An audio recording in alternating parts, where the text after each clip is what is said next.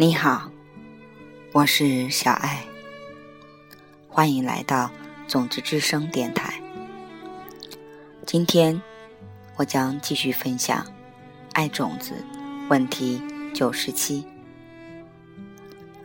有时候，当我看着这个世界的状况时，觉得所有跟感情有关的事，特别是亲密关系。这方面似乎对任何人都没有益处，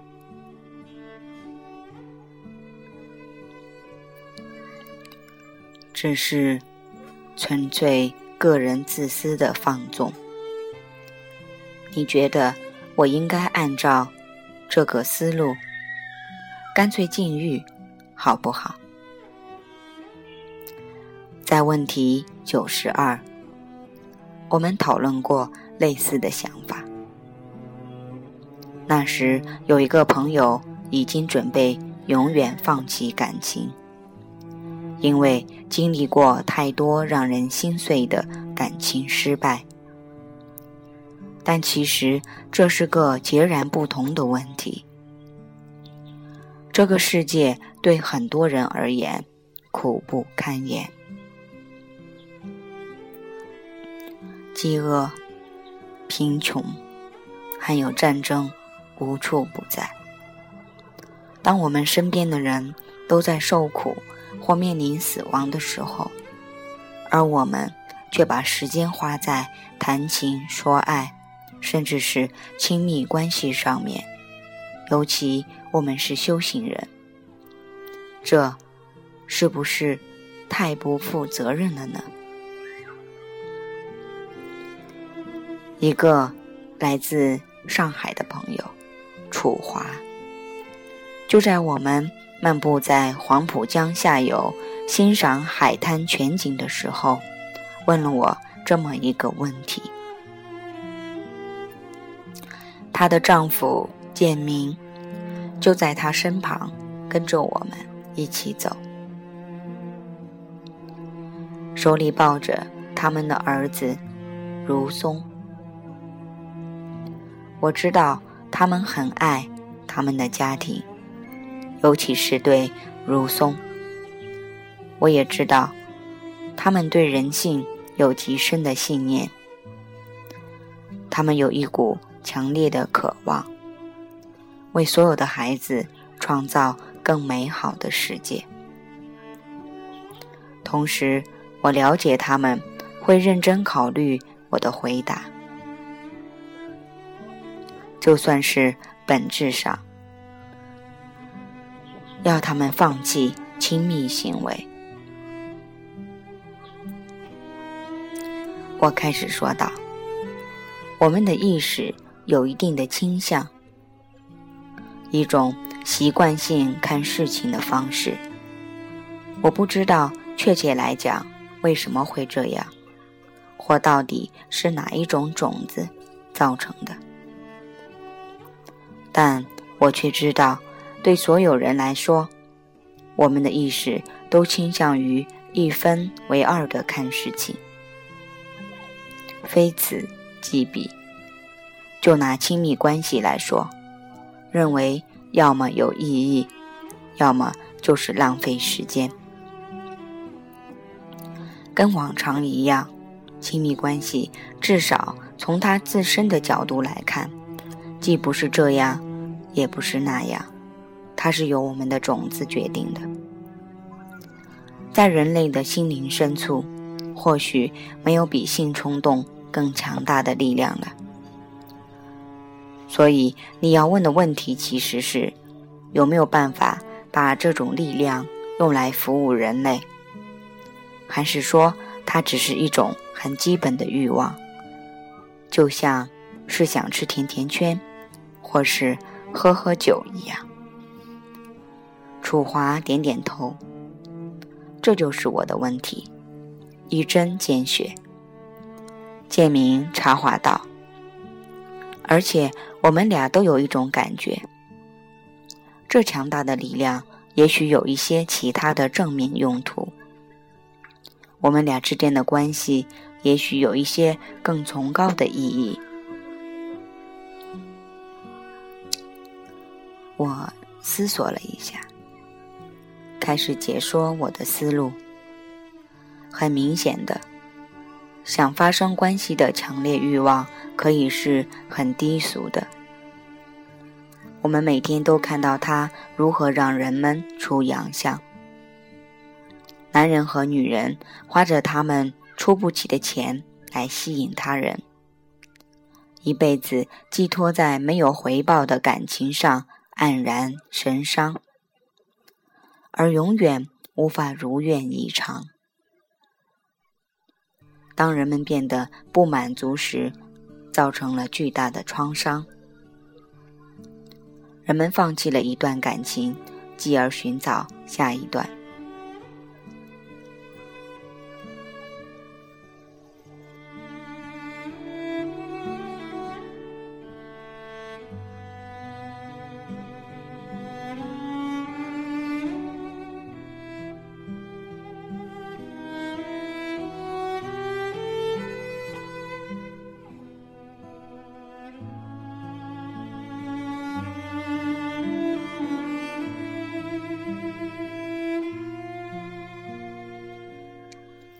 我们彼此都静了好一会儿，走着，回想着，默默的认同爱情会带来的痛苦。如松很安静，几乎要睡着了。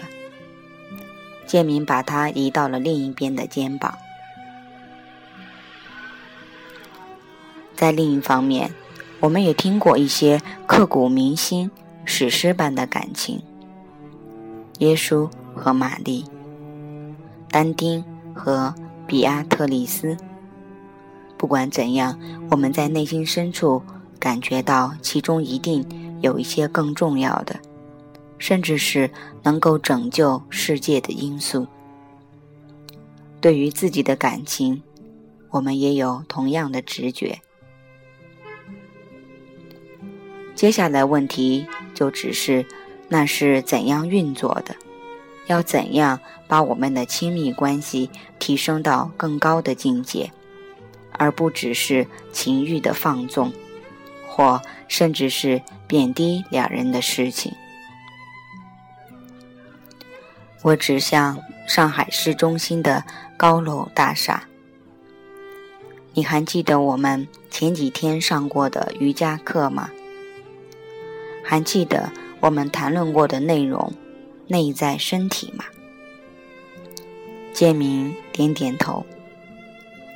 我主要记得的是，瑜伽的整个目的就是要打开我们身体内在的结。有一些动作可以帮我们做到，像扭转胸膛，可以帮忙松开心脏后面的结。那结最初怎么会在那里呢？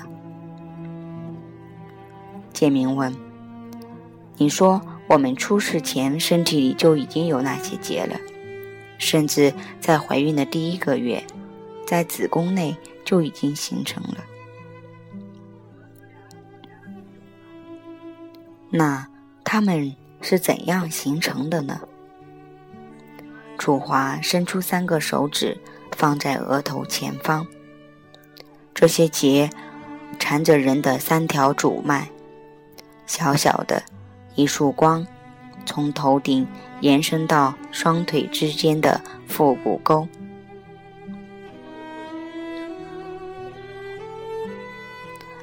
在这些脉当中流动着一股能量，类似精神电流。在印度，人们称之为普拉纳，华人称之为气。而藏人则称作“ “long”，意思是内在的风。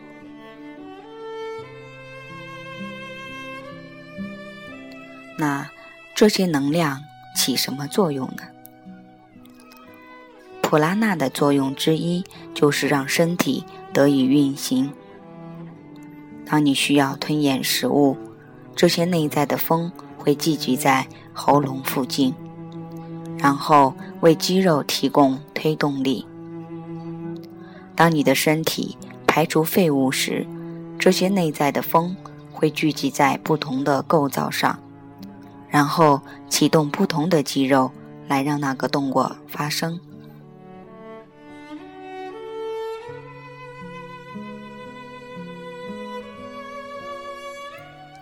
但普拉纳有另一个非常重要的作用，建明补充道。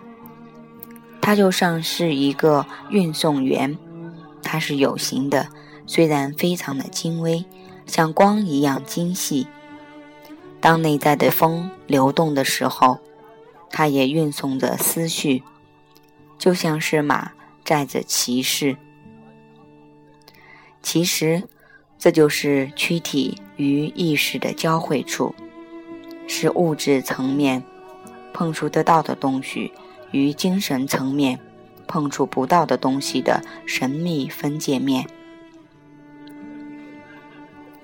现在把它跟你的情绪结合起来。我提醒楚华，在这里我们将找到如何让两人的亲密行为变得更崇高的答案。他点头说道。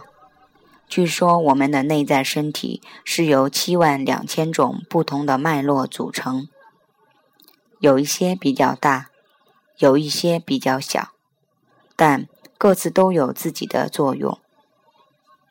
但这主要的三条，他再次把三只手，食指、中指和无名指比在额头前面。是最最重要的。我点点头，然后楚华继续说道：“当普拉纳那股内在的风顺着中脉往下流动的时候，我们会觉得快乐，而且头脑清晰。我们的创意源源不断，更容易爱其他人。工作上。”和家中的问题都可以迎刃而解。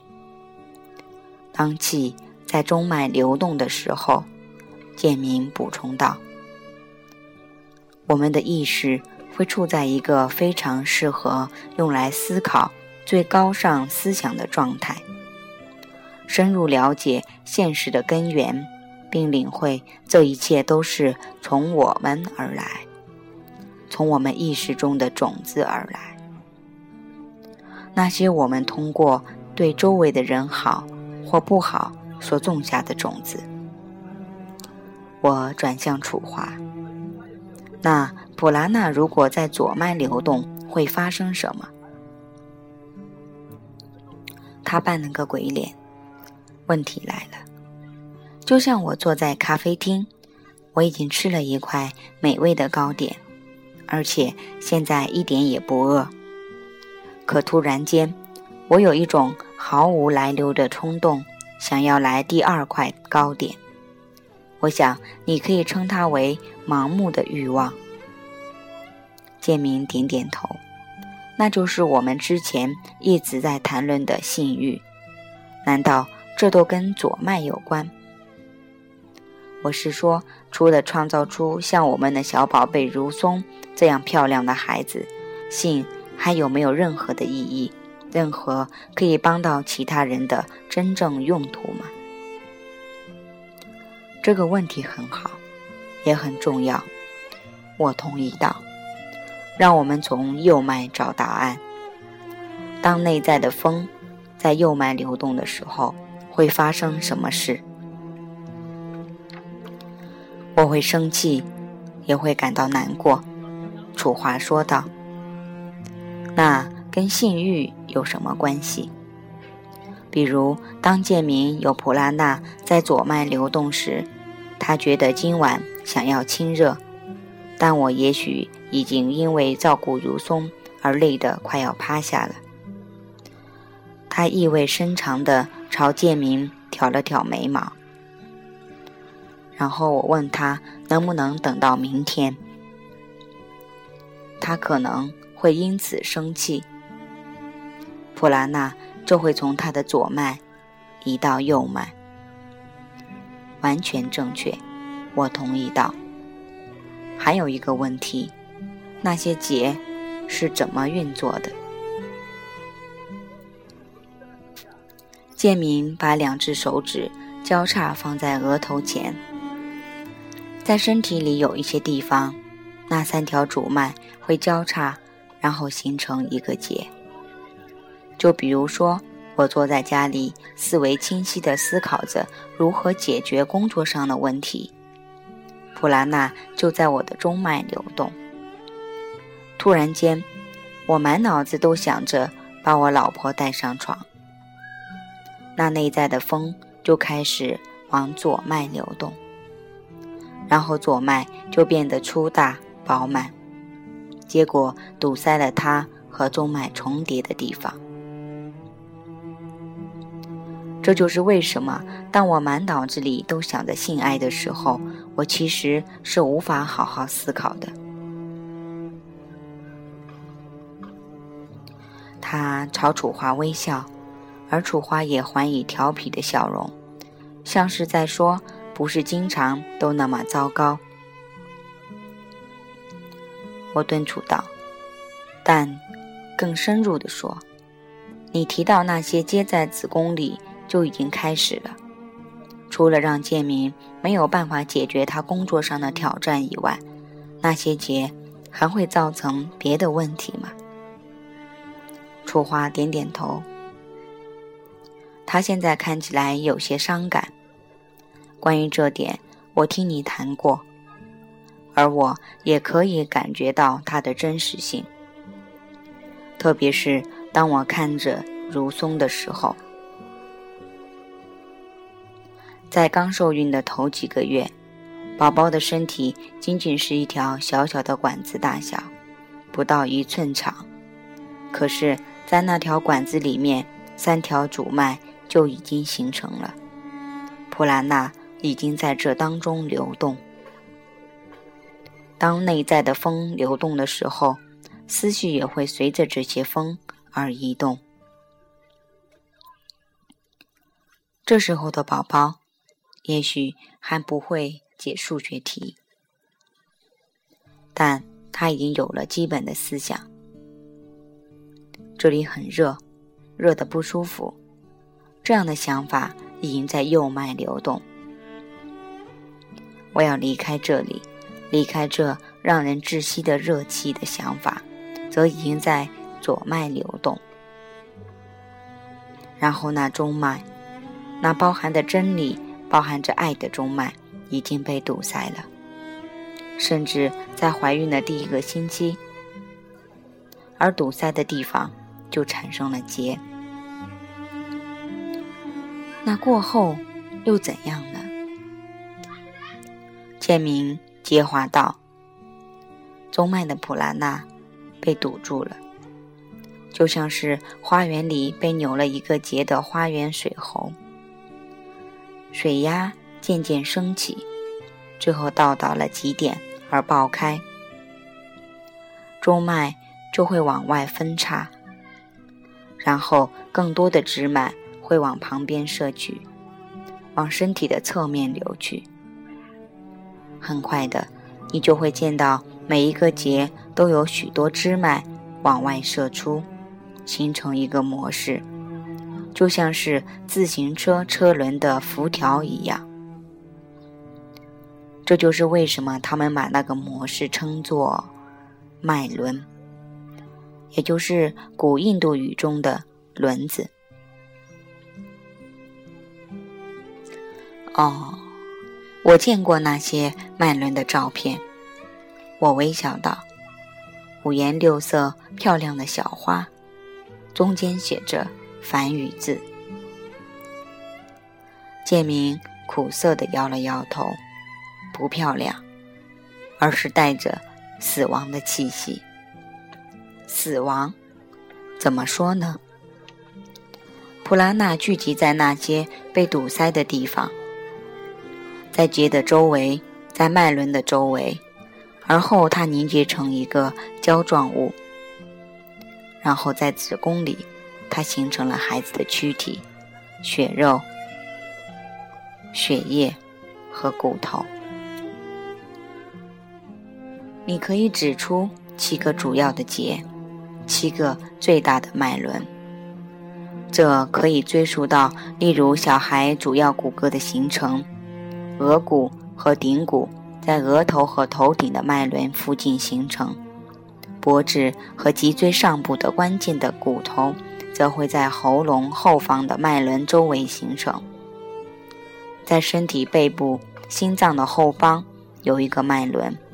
那里的结最糟糕，三条主要的脉在那里缠了三次，从那里开始形成了肋骨，还有脊椎的中间部分。肚脐后方还有一个结，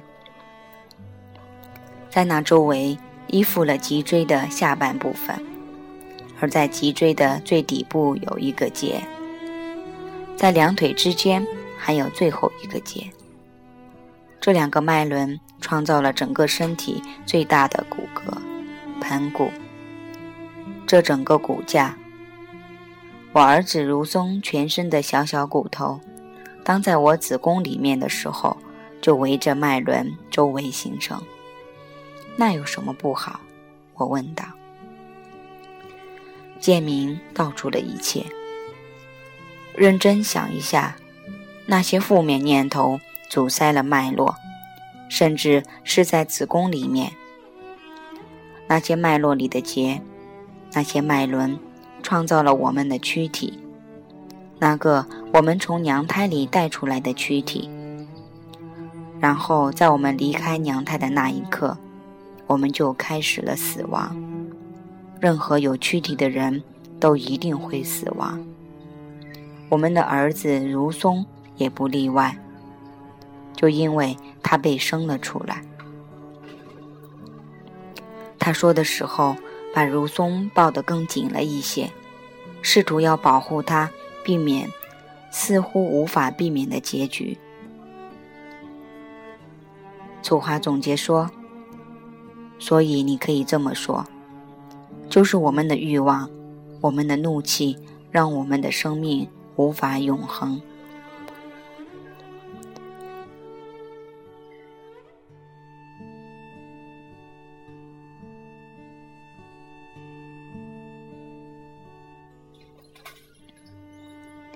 我们又安静了好一阵子，慢慢的走过从我们右方的江面上不断升起的灰色浓雾，缕缕阳光难得的铺洒下来。建明问道：“然后呢？这所有的一切跟我们的问题有怎么样的联系？男女的亲密行为是不是有更崇高的意义？”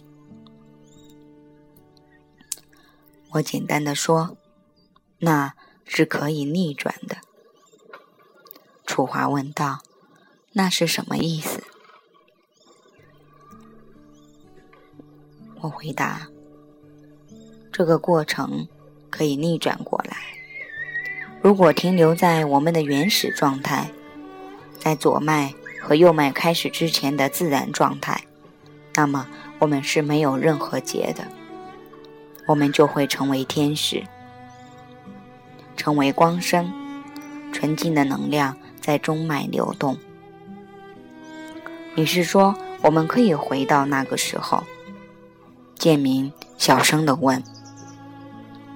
可以，一定可以。我们每个人都可以。唯一的问题是，我们能否解开那些结，打开那些脉轮？然后把血肉和骨头化为他们原本注定的是光芒。我看了看楚华的脸，我可以看到他的表情有一点紧张。我笑道：“哦，别担心，你的小儿子如松不会变成灯泡。那躯体的基本形状，头、手和脚会保持一样。”只是会变得更完美、精致、美丽、永恒，还有慈悲。建明要求道：“那这样的转变要如何做到？我们要怎么解开这些结？那解答其实很多人已经知道，在古书里，他们称作为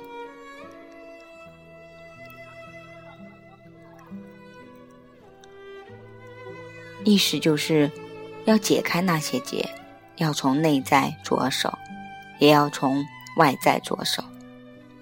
从内在着手，就像你所知道的，冥想、沉思以及祈祷。来开发智慧和爱，改变了骑马的人，那匹马也必然改变。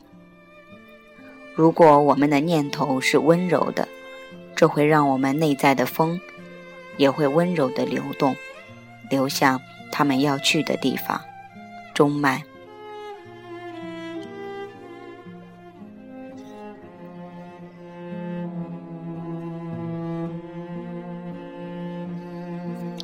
这全都是因为内在的风和我们的念头有联系。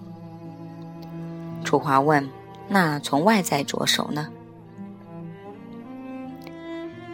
建明已经说了，瑜伽的原本含义，还有亚洲很多类似的锻炼，都是为了解开那些结，让我们的风回到中脉。还有个更深刻的、非常强大的移动普拉纳的方法。楚华了解到我要说什么了。我跟建明之间的亲密行为，对不对？我是说，在那个时刻，似乎我们的中脉是相连的，就像他们真的合并成一条脉络。建明点点头。当然，在那个时候，有一股非常强大的力量在强烈释放。震动整个身体。我点头回复：“是的，在适当的情况下，你们两人之间身体上的结合可以成为一件很崇高的事情，甚至是去创造意义的行为。这可以帮助你们把普拉纳引导到中脉，也可以帮助你们变成光明天使。”拥有一个可以在很多世界同时出现的身体，然后帮无数的人脱离苦海。楚华的表情看起来很坚定。我的意思是，我想我们的内在深处都感觉到，人类的亲密关系好像在某个程度上可以变得很神圣。创造新生命，更崇高的生命。他的话让我们都安静了下来，向江水的另一方向望去。过了好一段时间后，建明打破了那遐想。可你刚刚说的“适当的情况下”是什么意思？我猜想，这所谓的情况，应该就是用来区别。性是一种毫不重要的放纵，或是一种有崇高意义行为的行为。我觉得你说的没错，我同意道。古老经书也是这么记载的，这全都跟我们的思绪和我们内在的风普拉纳相互影响有关系。如果普拉纳顺畅的流动。我们的思绪是善良、温柔和有智慧的。我们如果想移动这种可以把我们变回光的普拉纳的话，那我们就要在我们的思绪上下功夫。那样的结合才是我们所需要的。用亲密关系来移动那些内在的风，然后培养出高尚的思想。来把他们往正确的方向移，移向中脉。楚华问道：“而那是什么样的思想？”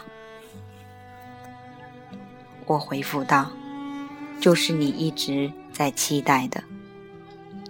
我是说，首要的你跟你丈夫之间的爱和敬，这是每个有生活阅历的人都看得到的。如果没有真正发自内心的互相关心彼此的幸福，那两个人的亲密行为只不过是一场摔跤赛。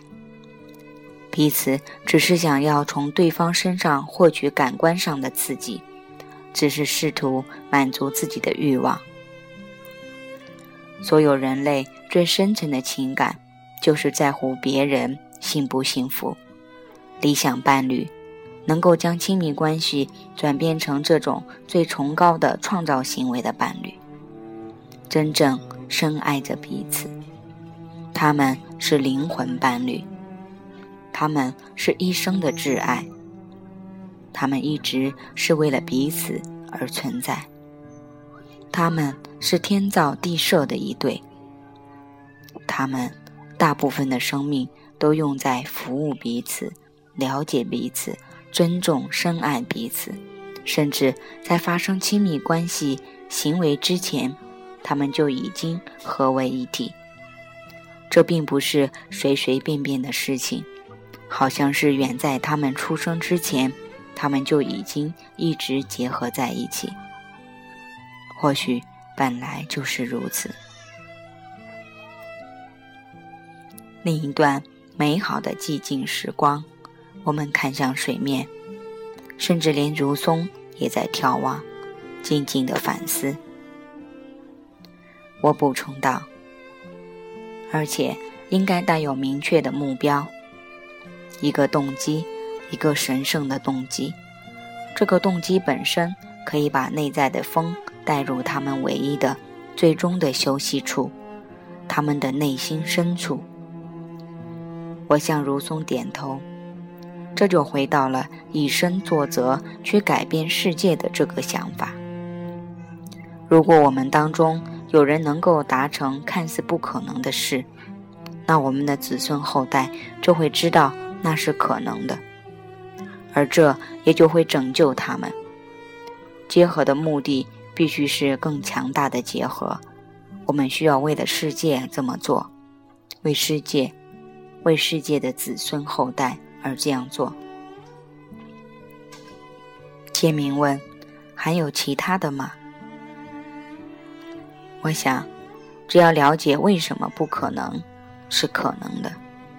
到头来，我们的身体跟笔没有分别，就像狗会把笔看作磨牙玩具，另一个人会看作是写字工具一样。而一具看似尘世中的血肉之躯，其实也可以是光身。这一切都取决于我们的种子。如松有一个美妙的习惯，那就是每隔一会儿。他就会发出一个快乐的“哦”的声音，原因也只有他自己才知道。当然，他就选择了在这个时候发出声音。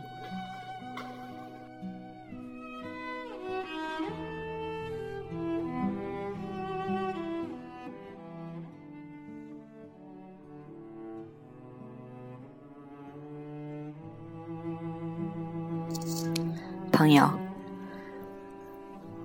问题九十七文章的部分已经分享给大家，